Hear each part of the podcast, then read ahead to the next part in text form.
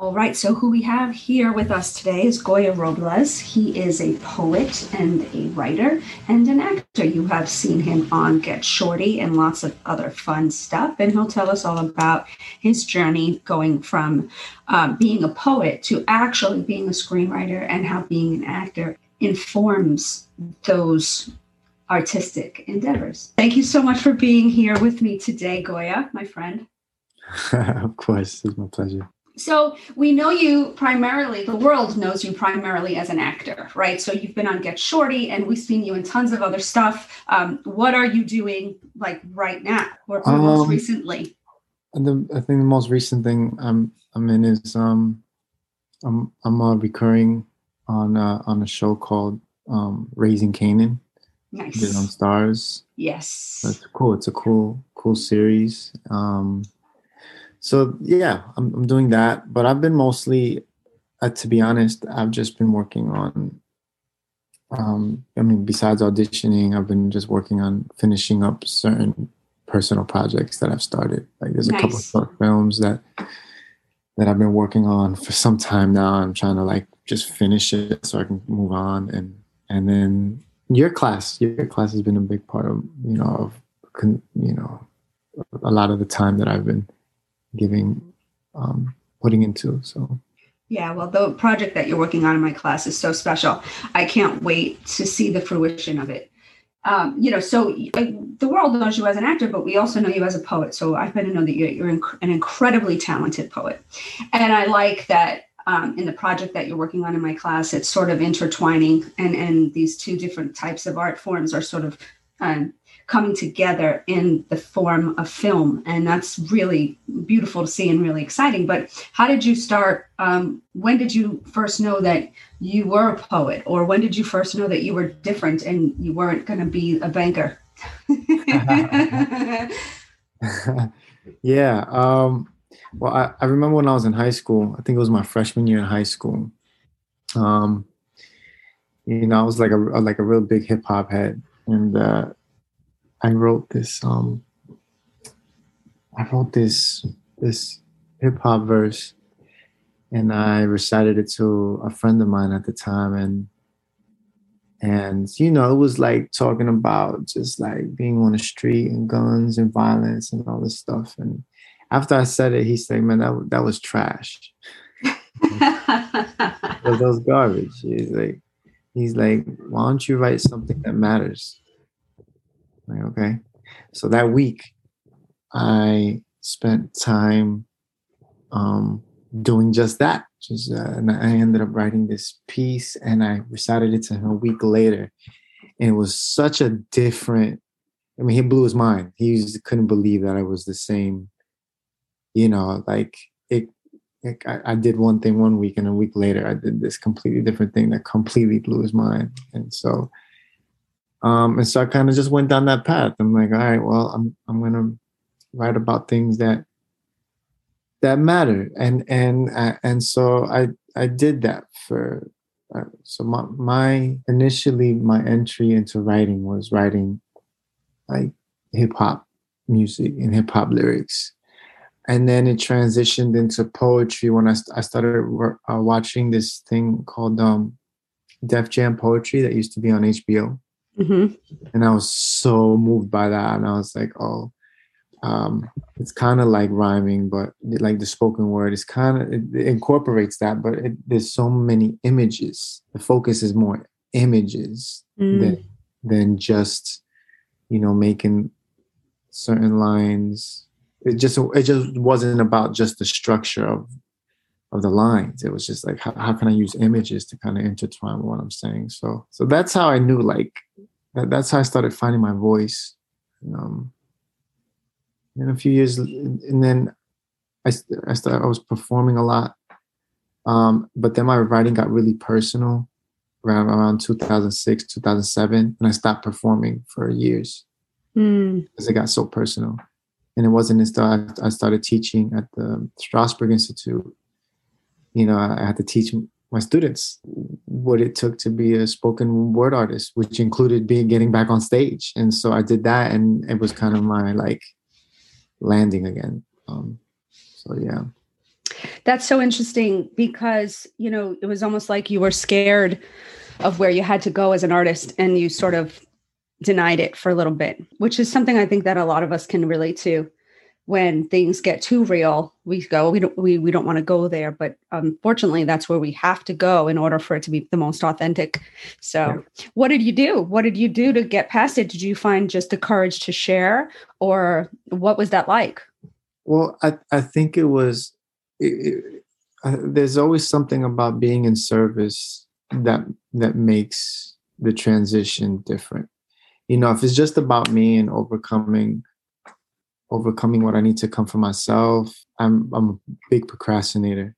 But when it when when it's when there's someone else involved or there's other people involved or if i'm, I'm like you know now it was about my students and mm-hmm. i can't like withdraw just because it's inconvenient or uncomfortable like I had to give them an example of what it looked like, and so so that's kind of how that that happens. And and um, and uh, funny enough, I I I remember because the first class that I taught, we, we, we it's like twelve weeks, and at the end of the twelve weeks, we have like a a poetry slam at the end of the to, to you know as a culmination of the course and I ended up performing one of my most vulnerable pieces I've ever uh, performed. Um, and I'm pretty clear that if I didn't teach the class, I probably would have just stayed. Mm. You know, it would have stayed in the books. But because I got the courage to do that, I ended up turning it into, you know, um, it became a life, like it became a project where we ended up shooting a, a film based off of the poem. And mm. um, anyway, so that's how that happened. That's great. Um, I, you, you said something so interesting. You said, I asked you how it started, and you how it started for you, and you said that you got feedback that what you had written was special, right? And I feel like that's how so many of us started, right? So, like for me, um, I was a freshman in high school and um, not really, really not good at much, you know, really like having a hard time functioning in the real world. and my English teacher in freshman year gave us a picture of a boy in a bed looking at these orbs in the sky and said, write a short story. And so I wrote a short story and then she read it out to the class. And she said this was the best short story. And I went, oh, I'm going to go that way because clearly I was that. Wow. She thought I, right. Okay. The point is this is that that's how a lot of us get started. But then when you start becoming a professional, and you go out into the world and you put yourself out there and you be vulnerable, there's a lot of people who aren't going to give you that good feedback.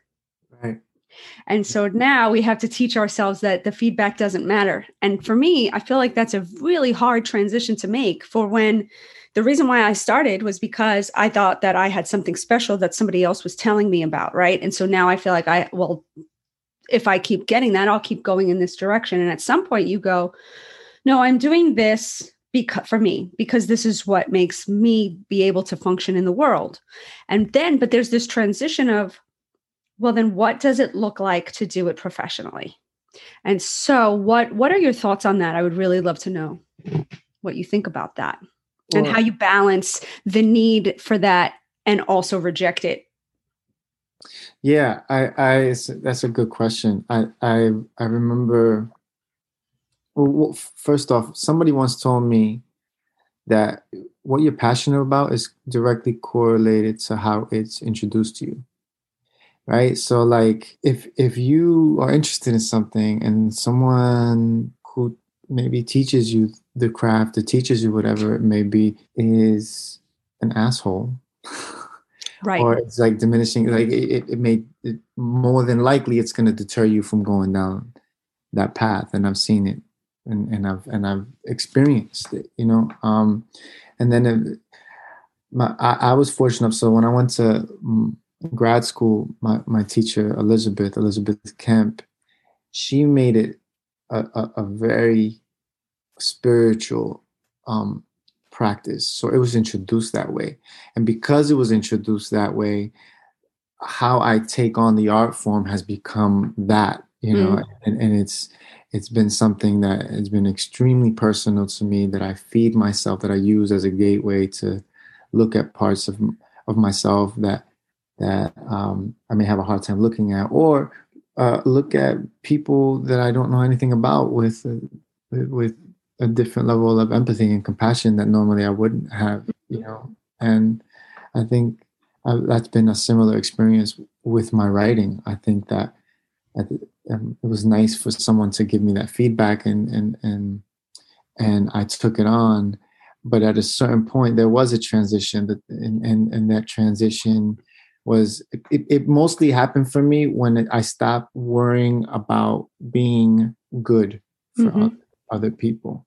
Like I stopped worrying about being good, and it became just about what must I say what needs to you know part of it is like who do i declare myself to be and the other part is what what's going on with me that i might not even have the courage to say to myself but i can write it at least maybe i can just write it and that's how i've learned to own my own words. And it's in that owning of my own message and my own words i've been able to distinguish myself from other people that hit the stage you know? And and i think maybe for me that's been a big kind of breakthrough when it comes to how i define myself as a professional you know? I'm, I'm very proud to say that as a professional i don't compromise my voice. Like as a professional i dig as deep as i can and I give it away. Mm. And I've I've managed to make it, you know, so far. Amazing.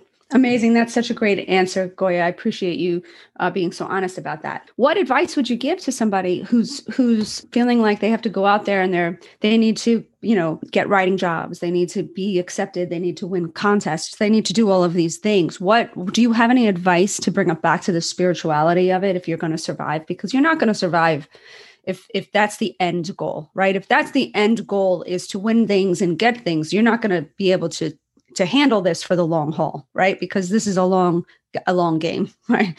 So mm.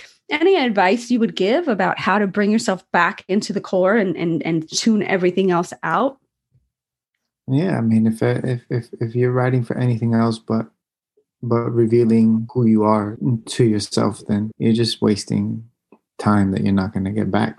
Uh, you know, I've, I've, I've done it before. Even with with um, with auditioning and acting and stuff, there was a, there was a time, you know, before I landed Get Shorty, the the my I would struggle with auditions because I was always trying to figure out like what does the casting director want, you know, mm-hmm. what does the mm-hmm. what what what are they looking for, and I would give these auditions and I feel like they just weren't memorable, and I was feeling bad about myself because I was never really being what I really wanted to be. And there was a moment where I think it was I wasn't really getting many auditions, and the ones that I was getting didn't didn't feel right and I, didn't I felt awkward and always and I was also struggling with money so bad and borrowing money from everyone. And I just got to a point where I didn't give a shit anymore. Mm-hmm. I didn't care anymore what what anyone thought. And I and I did my thing. Like I, that's when the audition came at that kind that moment, that the Get Shorty audition, and I I knocked it out the park because I remember telling myself, I don't care what they're looking for. I'm gonna give them what I, who I am, uh, and, and that it's kind of that that knowledge is translatable to so many different art forms and writing as well. Like you know, in your class and in the story that I'm writing, I find myself needing to go to it. Like I wake up in the morning, I just like I need to. It's always processing it, but it's because it's a story that I need to tell and it's costing me something to tell it. And if it's not costing me anything, then what the fuck am I? I love it.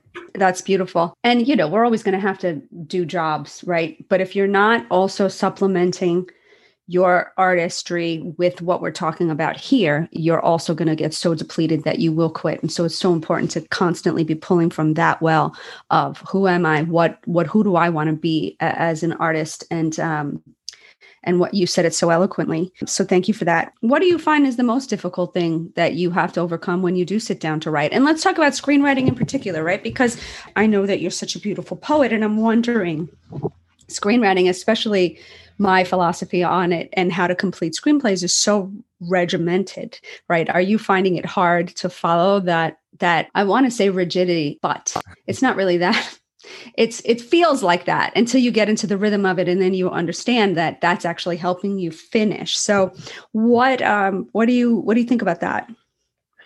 Well, I think I think the thing that I, I I've noticed that I've struggled with mostly now is when I do sit and I'm writing, realizing that not every day is not going to be, you know, I'm gonna bang out two, three pages a day, just like it's not gonna flow all the time. Sometimes I might sit in and only just get a couple lines in, and you know, and and and then that's okay. It doesn't mean anything. It doesn't mean that I'm not a good writer. It doesn't mean that I'm, I'm I don't know the story. It doesn't mean that I, you know, I doubt myself and like, what the hell was I thinking? You know, it's like, like, like every day doesn't have to look the same. And some days, some days it'll the same part of the structure of the story on different days will flow much differently. Because you know sometimes re- relaxation will open up things that you didn't realize. You know when you're trying to get something done you know when, you, when you're trying to put the pressure on yourself and get something done a lot of times there's too much mental tension for things to flow. And i think that's been uh, just a lesson that i'm like actively learning my way through. Writing in images is writing poetry and everything being in images has helped a lot has helped a lot in the way that i've been writing the story. Everything is very and, and by the way finding like writing a story that i know and that i can tell this is the first time i've written anything where i see everything. Like i see i just see ev- i just see everything. I see the environment i see the people i see i can i can I like the smells and the taste and i see pre-production and production and post and i see the people involved and i see like the presentation i just i've never it's just such a because there's so much clarity in the story mm-hmm. um, I, I just can visualize everything um, which is never I've never had that before, which is really nice. Yeah, you know, it's funny because when when you come from acting, right? And and and you have an acting background and I studied acting as well and you know, it's it's very similar to, you know, when you're when you're in the scene and you're living in the moment, if if if you rush towards the moment, you're never going to get it, right? You're going to be rushing towards it, but if you pull back and you just live in the moment and you let it go and you don't try to do anything and you just let it come to you and just, you know, one true moment at a time, all of a sudden things start opening up for you and and it's very similar in writing you know one one true moment at a time inch by inch until you finish so yeah so so it's a crazy business what's what do you what do you think is the craziest part of it or the weirdest part of it or the craziest thing that has ever happened to you as a writer or even as an actor or anything just in the entertainment business in general and not being opposite of the real world out there Oh, so I could talk a couple things. I think. Uh, okay, so there, there was one time when I was in grad school, and uh, I was doing this play called Extremities on off Broadway. I mean, I, I would lo- I would completely lose myself to the experience and the role. So much so that one time I, and I would be exhausted every time I would come out. I was like drenched in sweat because of because of because of uh, the work, and I was I'd be exhausted. And one time I was so exhausted, I walked out, and someone was waiting for me at the stage on on off, on, on yeah on the stage, and I walk out, and it was Bradley Cooper. Yeah, Bradley Cooper. Like it didn't occur to me. I don't know. I was I was in such a I don't know such a state. Like I, I usually take some time afterwards uh, when, when, when performances are that intense that I need to like decompress, and I hadn't decompressed yet. So just the reality of everything didn't hit. Mm-hmm. You know, he was like, "Yeah, you know, I love what you did here." He's like, "I hope." He he said a few things to me, and yeah, it's like I, hope we get to work together. And I was like, oh shit, but it didn't really hit me. It didn't really hit me. I was like, all right, whatever, whatever. I just so I came to school the next day, and then um the the head of the program calls me in the office. And he goes, so you have an appointment with with an agent at CAA, Bradley Cooper. And I was like, oh shit, you know. And I went in and that, and um, it took me 15 minutes, 15, 20 minutes to relax. And he even pointed it out. He was like, mm. he's like, you know, it took you a while to relax. He's like, I have to know that if I send you on an audition, that you're gonna kill it. Right. You know? And so he sent me on an audition the next day on some big Broadway show. oh I, my God. And I bombed that audition so bad. But I share I share that because like in that first of all, if you do the work you never know who's in the audience. Who's yep. You never know who. I've, I've had things like that happened to me. I got cast in the movie from a stage reading that I did. You never know who's in the audience, who's gonna, who's gonna. Um, so it's, it's it has to be about the work. It has Yeah. to be about the work. And then I, and then recently, the other thing that happened to me was um, I, I auditioned for this this uh, movie called The Greatest Beer Run, who was being directed, who was directed by Peter Farrelly. Oh yeah. Yeah. Oh yeah. Yeah. Yeah. mhm. Yeah, yeah, yeah. So the so I auditioned for that movie three different times for three different roles. I didn't get any of them. And the director liked me. He wanted to work with me, but the, the production company was just not wasn't having it. They didn't they didn't want me on the project for whatever reason. So I was letting it go, whatever. And then maybe like a maybe like a week and a half later on a Sunday night, I get a call from my agent. He goes, You got your passport? Oh my goodness. I'm like, uh, yeah. He goes, yeah. The guy that they had offered one of the roles to, one of, you know, it's a smaller role, but it's like he's the one of the guys they offered the role to. Uh, his passport expired. Like, oh so- my god. So I was like, damn. So, so yeah, I spent a month in Thailand. To sh- you know, I only I shot maybe just a few days, but it was just another lesson. You know, be prepared for luck. Yes. Yep. Yep. Look at that. So many lessons in in that story. And I and I want to talk a minute about the Bradley Cooper audition and understanding that it's going to happen when we're ready for it to happen. And maybe at that moment in your life, you you needed a pause to really understand, well, how do I get in control of myself? And like you said, it has to be a spiritual thing. And all you had to learn all of those things so that now when you're hitting your stride, you've already learned those lessons. Those are lessons that everybody has to learn. I love it. I love it. And and also be prepared. How bad, you know, how bad do you want this is is another question, right? Like like you got to be prepared to be to have that ready to go tomorrow. Like uh, it's not some faraway dream that might happen. If you start preparing for your dream job to happen tomorrow, it's going to happen. It's just the way the universe works. So Yeah. good. Well, I can't wait to see that movie. Hopefully, it didn't cut me out. and there's that reality as well. yeah. It's a crazy business, but we do it because we love it and we do it because we couldn't do anything else. Like we couldn't do Yeah. anything else. What else would we do? Well, thank you for being my guest on my podcast, Goya. I, I I'm such a huge fan. You know how talented I think you are. I'm super excited to be working on your screenplay with you and seeing all of these beautiful poetic images turning into this cinematic vision. It's been such a pleasure for me. Thank you. Thank you for that. Appreciate it. It's been it's been a pleasure. Um it's been a pleasure being in your class. Actually, I've done a lot of great work working with you. Not not just in your writing class, but you know, we've had some pretty intensely profound I've I've had some pretty intensely profound experiences uh, uh, working with you. So yeah, I'm ex- and I'm excited about this this script. My my my teacher before she passed away, I think it was like my second year in grad school. Randomly, she walks up, she walked up to me, and grabbed me by my face, and said, "I can't wait till you till you tell the world your story."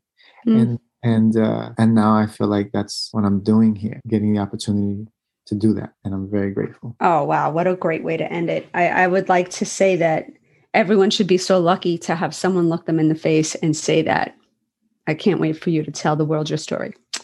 Beautiful. Now I'm crying as I do, as I do. oh, thank you, Goya.